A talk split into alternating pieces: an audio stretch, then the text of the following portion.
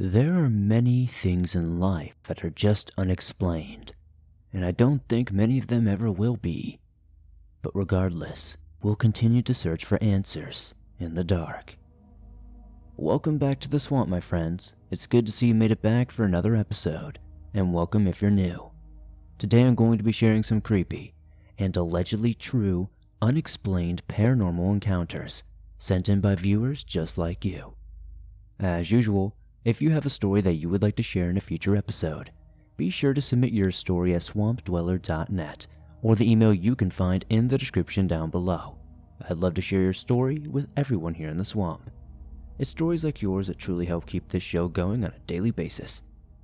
Chilling is the new home of horror and an amazing mobile app that allows you to do things that are just not possible on YouTube. With hundreds of hours of amazing stories that are sorted into curated playlists or playlists you can create on your own, we give you so much flexibility to listen the way you want. This even includes a Chilling exclusive feature, our first of its kind ambient menu. You can change the background noise of the story at will. So, if you're feeling like listening to a crackling fire, and then suddenly want to change terrain, you can do that without any pauses or interruptions. With hours of brand new Chilling exclusive stories being uploaded every single week from your favorite narrators such as Swamp Dweller, Being Scared, Your Maker, Let's Read, and more, it's an absolute game changer. Of course, this is offered completely and totally ad-free. That's right, no ads, just hours and hours of uninterrupted, horrifying, creepy, and all-around spooky content. So, what are you waiting for? Start your free trial today. It's only two dollars and ninety-nine cents a month after that.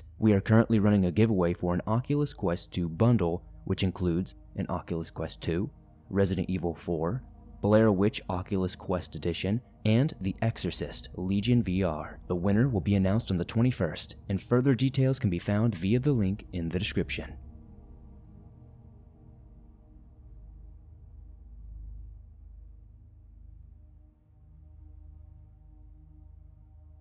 On a sultry July night, some friends and I decided to go ghost hunting at the Barber Mountain Cemetery. We were a collection of some older teens and early twenty-somethings. The paranormal had always fascinated me and a few others in the group as well. It was a collective decision to go. Besides, when even drinking as a youth has lost its fun, what else is there to do in small-town U S A on a Friday night? We decided to take a Ouija board, though I didn't put much stock into such things. Don't get me wrong, I do believe in the fundamental good and evil, but a board game sold at any large retailer just doesn't really sit well with me. Anyways, it was hot out. Even on top of the Greenbrier Mountain, the humidity was miserable. We were all dressed in our summer clothes, and we talked a bit of the high humidity that hung thick in the air. We decided to play a round of Ouija, and we nervously touched the oracle in unison.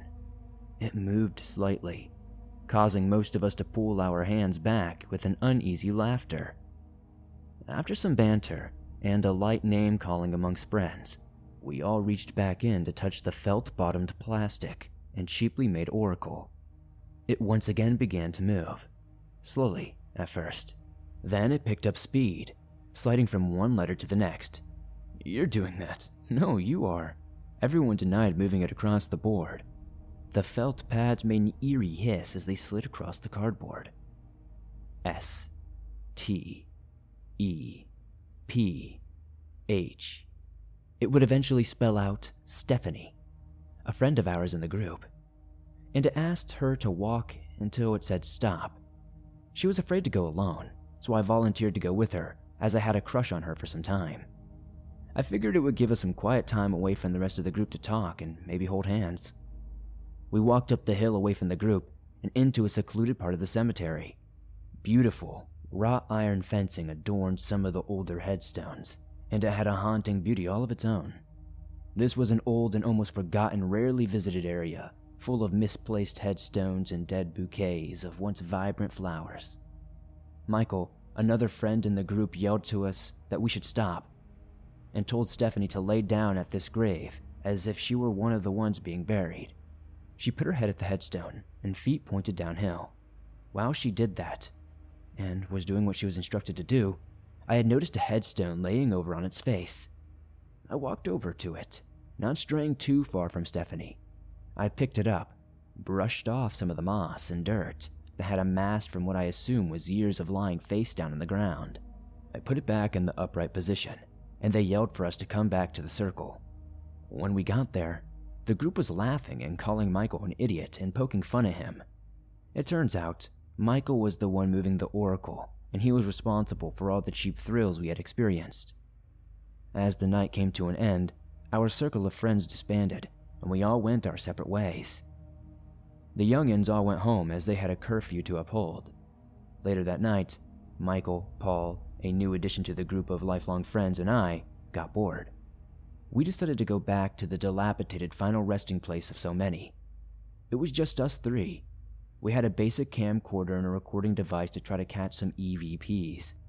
We made Michael swear to stop his earlier antics so we could focus on catching some real evidence. Like I said before, it was sweltering that night, and we quickly got overheated and too tired to continue. Nothing much in the way of activity, so we decided to call it a night for about an hour. But before we left, I pointed to the headstone where Michael told Stephanie to lay down earlier. Paul asked me how I knew that was the one, and I replied, "Because this one right here is broken." I picked it up and showed the camera. Paul pushed in with the camera, a shot that was reminiscent of a good Hollywood horror flick. To the tombstone, the scene was a slow-paced and foreboding thing, exactly the creepiness that we were hoping for. I told them about how I picked it up earlier and brushed it off and put it back in the upright position. After the shot, I put the ancient headstone back as I had earlier, upright and correct. Respectfully, we left shortly after. When we got back into Richwood, Michael said his goodbyes and headed to his house, leaving me and Paul to our own devices. Paul was my best friend. We were together every single day. I asked him if he wanted to spend the night, and of course he did. So we headed to my house. We snuck in the house, but the flooring was an antiquated hardwood and squeaked and popped with every step. We made it upstairs to my room, and I gave Paul his usual blanket to sleep on and a sheet to cover up with. He had to sleep on the floor because I didn't have an extra bedroom or bed. The blanket was put to good use though, but the sheet was balled up and thrown in the corner of the room. It was much too hot to be covering up. The house was old, too old for central heating and cooling, and it didn't have a window unit air conditioner at the time. I had a ceiling fan. Although it worked vigorously to move the stale air about the room, it was hardly any relief from the heat and humidity that July normally brings to West Virginia. We watched the movie together, well, most of one, and Paul fell asleep rather quickly. He was wearing a tank top and boxers as pajamas. I could hear him writhing about uncomfortably in the night, and I looked down to my right to check on him. He was sweating, and I could see the intolerable heat's effect on him. I tried to close my eyes and go to sleep, but I couldn't. A cold feeling washed over me, like getting caught in a thunderstorm. It devoured every inch of my body. I was cold. Despite the ambient temperature of what felt like two thousand degrees, I was under the blankets, still freezing. I got up from my bed and put a hoodie on, and pajama pants, flannel ones. These were the warmest thing I had available in the summer wardrobe.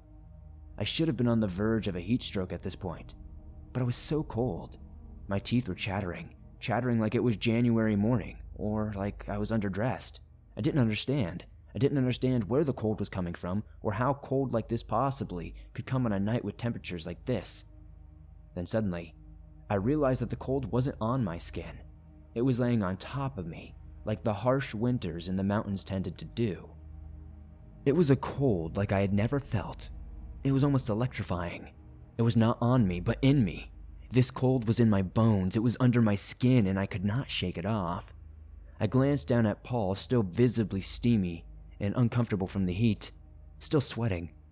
I thought of different reasons to why it would be cold on a hot July night, but I was coming up empty. I wasn't sick, after all.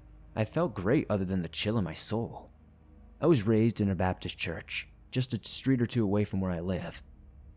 My once fervent servitude had waited a bit over the years, but I remembered the lessons I had learned while I was there. My Sunday school teacher was a great man, and he was one of the few men that I looked up to. I respected Mark and listened closely to his teachings. I remembered one Sunday in particular when we engaged in a discussion with the rest of the class about demons and possession. I was curious about all these things when I was that age, especially possession. I watched horror movies regularly as a child, and I was always interested to know if the things I watched really could happen. Mark said they could. I remember him telling us, if you ever feel like you've been attacked, or you're coming under some sort of evil presence, say in the name of Jesus Christ, I rebuke you. It seemed like the only possible thing I could think of, so I said those words. As soon as those words passed through my lips, I sat straight up and began to vomit. I puked on my bed and all over my shirt. I refrained from leaning to the right because of my old buddy Paul was still sleeping on the floor. So I leaned left and continued to throw up against my bedroom wall. I must have puked five or six times before all was said and done. When I had finished throwing up, I instantly broke out into a heavy sweat, and I felt myself as I had always known myself to be. I could feel it, the cold, leave my body, and I returned to a normal feeling of disdain for the hot July evening. I woke Paul up and told him I had thrown up, and we should go downstairs to sleep for the remainder of the night. He agreed, and we headed down the creaking steps together. I slept fine for the rest of the night. I woke up early to the sun's warming rays pouring through the living room windows. Recalling the previous night's events, I headed to my room to clean up my mess. I have not since felt anything like that, but since then I am a little sensitive to certain things unseen. I can feel things differently, and I know, beyond a shadow of a doubt, something had attached itself to me that night. Something was inside of me, and for all I know, it had planned on staying. I know what I felt. I know there is something more to the realm of the deceased. No one can tell me otherwise. I lived it.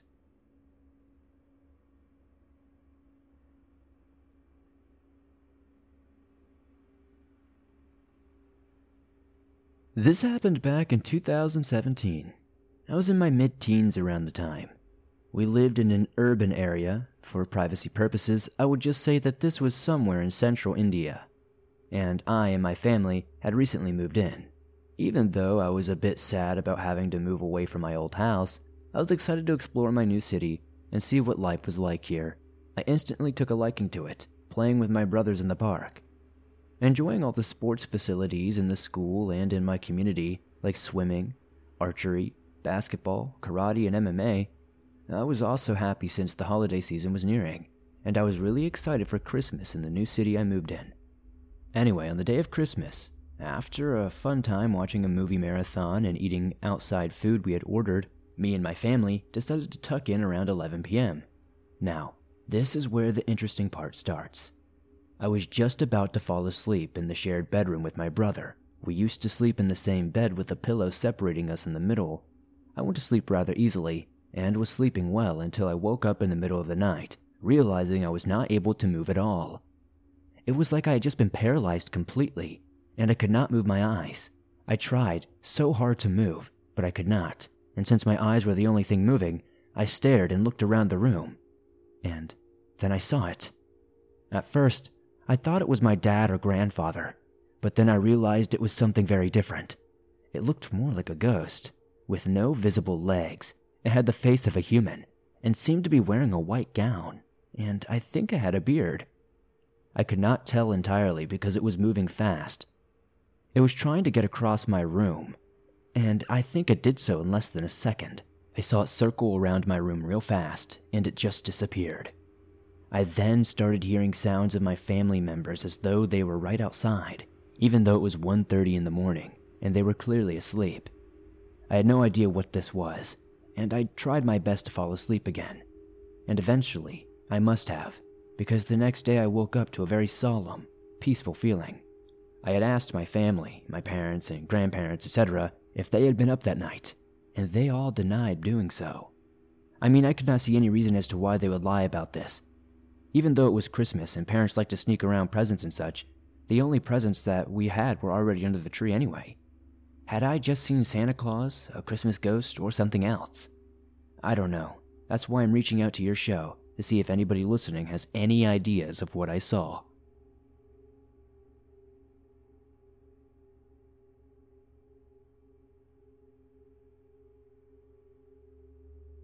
Hello, my name is Julian.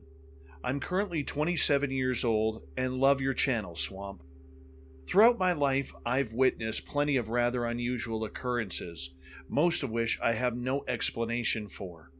Perhaps I'll send some in the future, but I've been chomping at the bit to send in this story, in particular for some time now, and it's the first story I've shared here. I've been a hiker and a hunter for the better part of my life now, and this happened when I was around seventeen years old, so around a decade ago. It was sometime around September, and I was in the Louisiana Bayou with my brother, who was probably about the same age I am today, twenty-seven or twenty-eight, and my girlfriend Selena, who was the same age as I. My brother and I had this sweet hunting spot smack dab in the middle of the swamp, in the eastern bayou, probably around thirty to forty miles south of good old Crescent City, a location of which I've had my fair share of different unsettling experiences, but that is for another time. It was an island in the middle of the bayou, about four miles in perimeter, maybe a little bit less, with no notable civilization or even a lot of land, probably for about five miles in every direction, with perhaps a couple of smaller islands here and there. But you get the idea. There was, however, a small Cajun settlement on the island. They called the island Ile du Loup, the Island of Wolf. Now, typically, if those Cajuns as much as caught sight of you on their turf, you were in for a nasty encounter. However, a good portion of this settlement was my family, and not just some distant relatives either. They tolerated us. However, they were very strict about the rules. Your typical horror tropes like, don't go out after midnight, or don't go to this certain clearing in the woods. The usual. So we never really took it very seriously until this experience. But enough exposition. It was about three in the morning, and our fishing boat was slowly making its way to the island, and we were about two miles away. My girlfriend was asleep, and I was reading a book I'd gotten back in the city, with my brother driving, of course. Even this early, the sounds of the bayou sprang through the air. Alligators our boat had disturbed bellowing at us, water swishing under our ship, owls hooting, and the cicadas chirping, when all of a sudden, a weird fog seemed to materialize out of nowhere.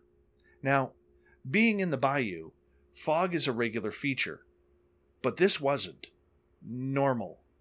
It was thick and dewy, and it, it seemed to be a dark red color.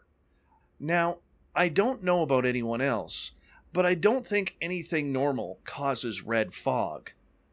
I made my way out of the cabin up to the bow, where I could barely even see the water below through all of this all-consuming fog. I waved my brother over to ask him about it. When he came over, he was overt, which concerned him and creeped him out. "What is this stuff?" He stumbled over his words. I, I do not know, and I was going to ask you," I choked out. "Well, go get some sleep. I'm sure it'll pass." He sounded as if he wanted to think he wasn't scared, but in reality, I believe he was terrified. I didn't blame him. I hesitated to go back in the cabin, and we both just stood there. This was when it set in that every noise of the swamp had ceased. There were no more owls, cicadas, alligators, or even slight splashes in the water. It was utterly silent. I knew this silence. I knew that we weren't alone. And I knew that whatever it was out there with us didn't stop to ask for directions. My brothers and I stood still as statues for probably two or three minutes before my girlfriend emerged from the cabin. I didn't see her, so when she put her hand on my shoulder, I practically levitated for a moment. She sleepily let out a chuckle, but she quickly went quiet and turned pale as a ghost, and still as just we were. Knowing that she had seen something, my brother whispered over to her, asking what was wrong. She then lifted her shaky finger, pointing to the right of the boat. My brother looked over and went pale. I looked over and just froze. I knew that I didn't want to see whatever was behind me. After a few minutes, though, curiosity got the best of me. I turned around. To this day, I really wish I didn't.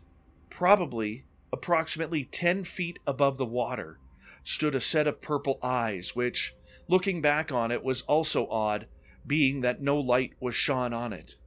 They gleamed with voracious intent, and when I stared into them, I was imbued with fear, fear of the purest form, fear that an antelope would feel right as a cheetah or lion caught it.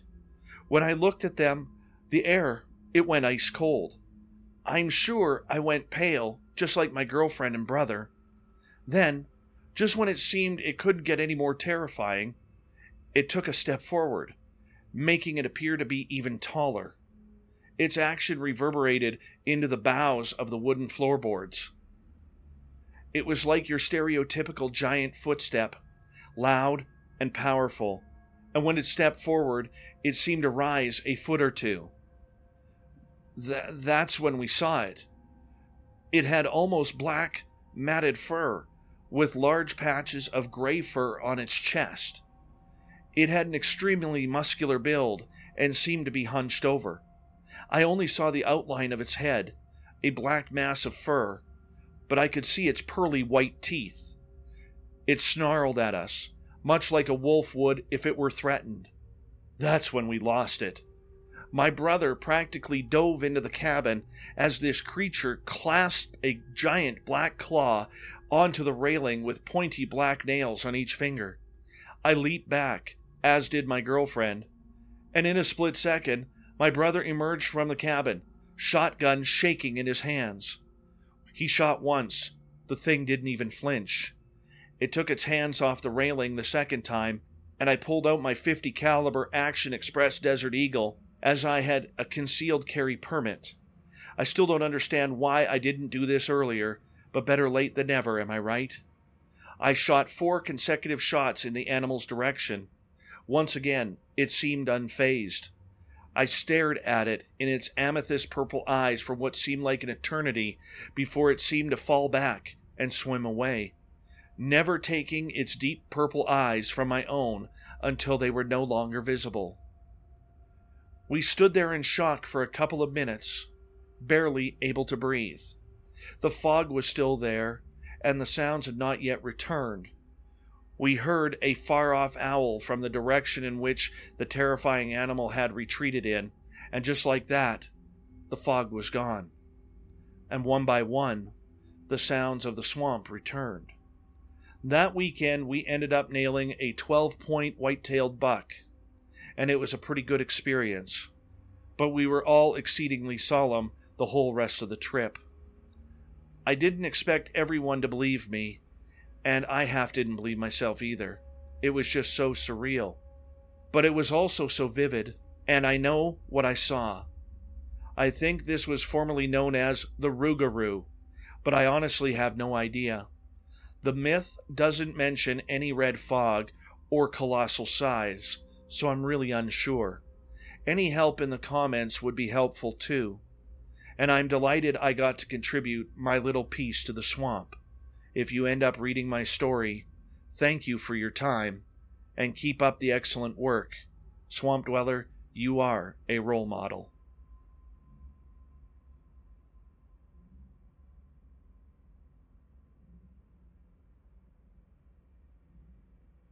I've had a couple of disturbing things happen to me that you could call paranormal. This story is from maybe four or so years ago, at the last house I lived in. My mom had bought this creepy painting from a yard sale a few years prior. It was freaky. The primary color was almost blood red, and many of the shapes in the painting looked like eyes. The painting was creepy, but I had never thought anything of it, really. That was until my mom decided it would look good hanging on the wall directly over the headboard to my bed. I've always felt uneasy in that room, like something was watching me. Whatever was watching me, it, it just didn't feel right. It didn't feel alive or natural. I know that sounds kind of cliche, but you'd have to experience it to truly know what I mean. The first disturbance wasn't such a first-hand encounter, but from my grandmother, who was staying over for the weekend. My grandmother is an early riser. She had woken up around six or so, right as the sun was coming up. My grandmother had gone to the back patio to drink her coffee as she watches the sun rise. She said that she could have swore she saw me sitting under the old oak tree about thirty yards away from the patio, We lived on a good patch of land, and maybe ten yards past that oak tree was a forest. My grandmother said she swears that she saw what she thought was me look at her and walk into the tree line. Later that day, she confronted me about it, asking what I was doing. I was quick to tell her that I wasn't even out there this morning, and that I had no idea what she was talking about. The look on her face after I said that I had no idea what she was saying, I'll never forget. For I've never seen my grandmother scared. She ended up going back home early later that evening. A day passed, and to be honest, I was a little spooked, but I was not too worried about it. Later that night, I remember my cat freaking out for whatever reason. It wouldn't leave my side. It was weird to me, but what was even weirder was the fact that she had even followed me into the bathroom and stayed in there while I took my shower. My cat absolutely hated the shower, and the sound of the shower made her usually just run away from the room. For whatever reason, she would not leave the bathroom this day. She started growling at the door. That's when I heard the sound of metal grinding across the limestone floor from outside the bathroom in my bedroom. I was freaked out, and I called out, "Hello? Mom? Who's in my room?" There was no response.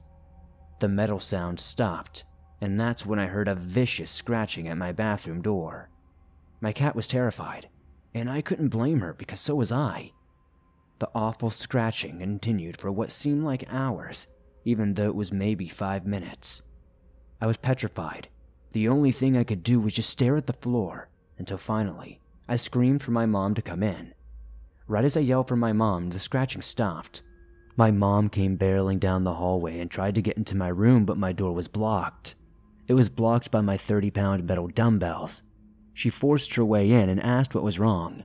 I explained everything, and she did she did her best to comfort me, but I'm not entirely sure if she believed me. But it did help out temporarily. The last part of my story was about a week later, when I was laying on my bed with my cat. I had a Nokia touchscreen phone at the time and decided to take pictures of my cat who was laying on my lap. That's when I saw a pitch-black humanoid figure at the end of my bed through my camera, just staring at me. It had no eyes, but you could feel it just looking at you. It was that same feeling I described earlier as being unnatural. I was petrified. I couldn't do anything, but just sit there and hope it would go away. I didn't take my eyes off my phone that whole time, but when I finally did to look at the end of my bed with my bare eyes, there was nothing there. It had disappeared from my camera as well. My cat started growling at something above me. I looked back, only to see that ominous painting. I ended up getting rid of that painting, and as soon as I did, things died down for a while. It wasn't until my sleep paralysis experiences a few years later that I'd experienced anything supernatural, but that's a different story. I'll never forget that feeling. It changed the way I view things spiritually, forever.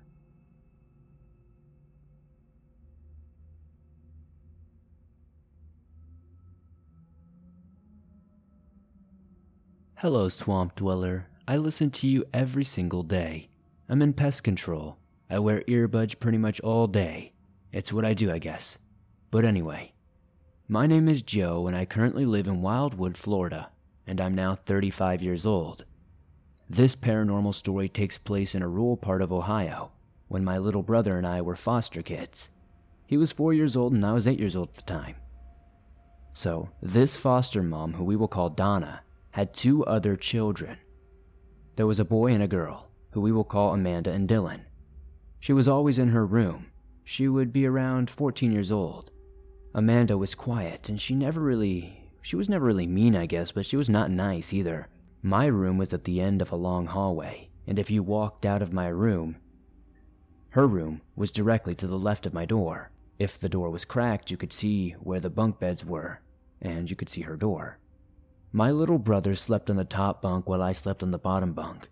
My foster mom, Donna, would always come to our door in the middle of the night and crack it to check on us, but would always leave the door open just a little bit and never close it back. This would drive me crazy. What I saw that night did not start right away. I gradually started to see a black figure in the shape of a nun without the white hat. It was just a black figure shaped like a nun. It was standing there, at the corner of the door. It would always just hover there. It eventually started hovering into the room over time. I'm getting goosebumps just talking about it. I started making my little brother sleep in the bed with me. Call me what you want. For my own security eventually, he started to tell me that he could see it too. It never harmed us. It would just hover in my room and not move if my eyes were open. If I closed my eyes, it will slowly hover towards me. This thing didn't necessarily feel evil, but it gave off an ominous feel. I noticed a black figure shaped like a nun, and I lost a lot of sleep for days over it. I would test to see how close it would get to me sometimes. I would hold my eyes closed for a very long time, and at one point it hovered all the way to my bed. This happened a lot. I could have reached out and touched it a few times. I was eight years old and it scared me to death. The second I opened my eyes, it would hover back to the door at the crack where the door was open and just stand there. This went on for months. I would usually get up and close my door before bed. I would wake up in the middle of the night and notice the door was cracked open. I didn't initially freak out because Donna would come and check on us sometimes. My parents got their lives back on track and I moved back in with them as well as my brother. To this day, I will never sleep with the closet door open in the dark. I always must have a light on throughout my house, like an overhead stove light or a bathroom light on. I never sleep with the closet door open. So to this day, I'm a grown man and still I'm petrified of this thing. I have never seen it again, but I do get a weird feeling when the closet door opens. And it's just pitch black in there. You can almost feel like something is staring at you.